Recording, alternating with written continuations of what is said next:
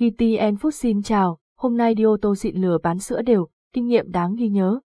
Bạn đã bao giờ nghe về những vụ lừa đảo đầy tinh vi và tàn nhẫn? Hôm ngày 19 tháng 2 năm 2022, một vụ việc tình nghĩa không đáng có đã xảy ra tại một xóm nghèo ở Quảng Ngãi, khi những cụ già vô cùng đau đớn bị một họ lừa bán sữa đều, bất ngờ đến từ chiếc ô tô xịn và nhãn mắc hẳn hoi, sữa này thực chất chỉ là nước lã pha đường.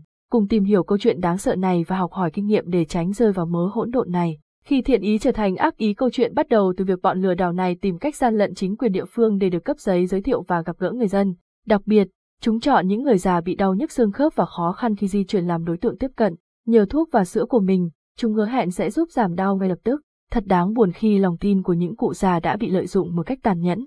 Đi ô tô xịn lừa bán sữa đều, bức ảnh chỉ minh họa sự xuất hiện của sự đáng ngờ với cái cớ thiện tâm. Bọn lừa đảo này đã phát tờ rơi kèm theo tên và số điện thoại liên lạc. Tuy nhiên, những thông tin này chỉ được dùng trong quá trình bán hàng và khi đã bán được hàng, chúng tắt máy ngay lập tức. Ban đầu, mỗi người được tặng một hộp sữa đẹp mắt và chất lượng, nhưng bọn chúng gợi ý rằng chỉ dùng một hộp sữa không có hiệu quả và người dùng cần mua thêm.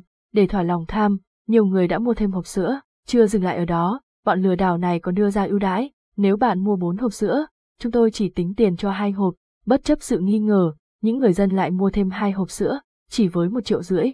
Đây thực sự là một cái giá quá đắt đỏ cho những người dân chân lấm tay bùn ở quê.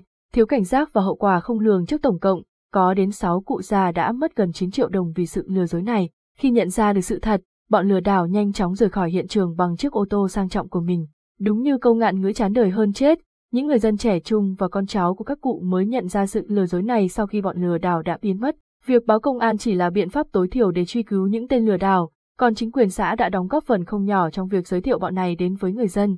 Kinh nghiệm và cảnh giác chúng ta không thể phủ nhận rằng thế giới xung quanh đang tràn ngập những tội phạm lừa đảo, không chỉ là những song chảo và đồ điện nữa, sữa và thuốc giả cũng trở thành mục tiêu của họ. Điều quan trọng là chúng ta phải tỉnh táo và cảnh giác trước những mánh khóe của bọn lừa đảo này. Hãy truyền đi câu chuyện này để thức tỉnh mọi người xung quanh và chung tay xây dựng một xã hội an toàn hơn.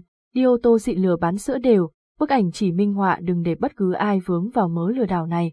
Cảnh giác và bảo vệ cộng đồng chính là trách nhiệm của chúng ta cảm ơn và hẹn gặp lại.